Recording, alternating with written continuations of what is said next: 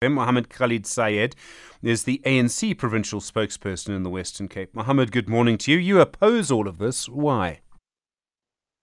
Very good morning to you, Stephen, and to your listeners. We, as the ANC, we um, we are rejecting this bill because we view it as a vulgarization of South Africa's legislative process for the DA to gain powers that they have not been given by the voters of South Africa. It's quite simple. If the DA wants national powers, they must go make their case with the voters and win a national general election through their Moonpack coalition. Uh, so it is it is very very simple. The this bill, in our view, is not constitutional.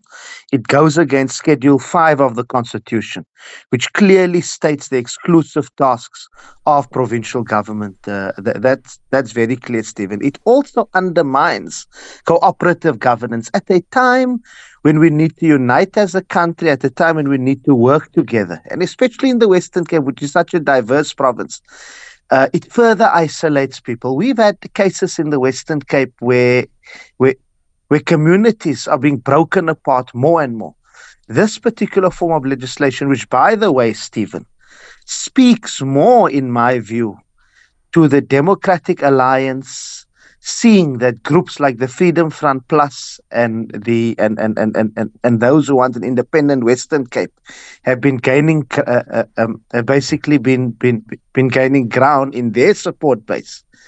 Uh, they have now come up with this bill in order to regain their own right wing support base in the Western Cape. Okay. Spending over 350,000 Rand on public hearings, which are still to take place, for a bill that you know is not going to pass the constitutional muster. The legislature's okay, Muhammad, own, Muhammad, the Muhammad, administration's okay, own advisors have said it's unconstitutional. All right, I've let you speak. I do have some questions to you. If a province Thanks. has the resources to fulfill certain functions, shouldn't a province move ahead with taking some of those powers? Let me put it to you a bit more directly. If national government, Muhammad, is falling apart and can't provide proper services, don't provinces have a duty to try and deliver those services? Of course, that's if they've got the the resources. And when we say resources, you're going to need to remember if you want those particular functions, they're going to have to ask national to give them the resources. So that's number one. Number two, we all know that health and education, for example, are purely provincial competencies.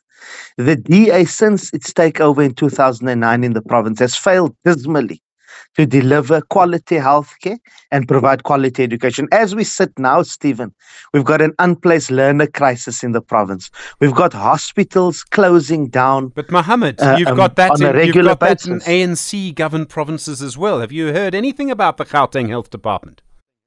But we don't see the Gauteng provincial government saying that it wants national competencies dissolved. I mean, that, that, that it wants national competencies. We don't hear the Gauteng provincial government saying that it wants a provincial powers bill. Uh, and this is a, it's a, for, for me, it's a political exercise because they know that it's not going to it, it's not going to be able to be fulfilled, even if it's passed in the legislature because they've got the numbers in the legislature.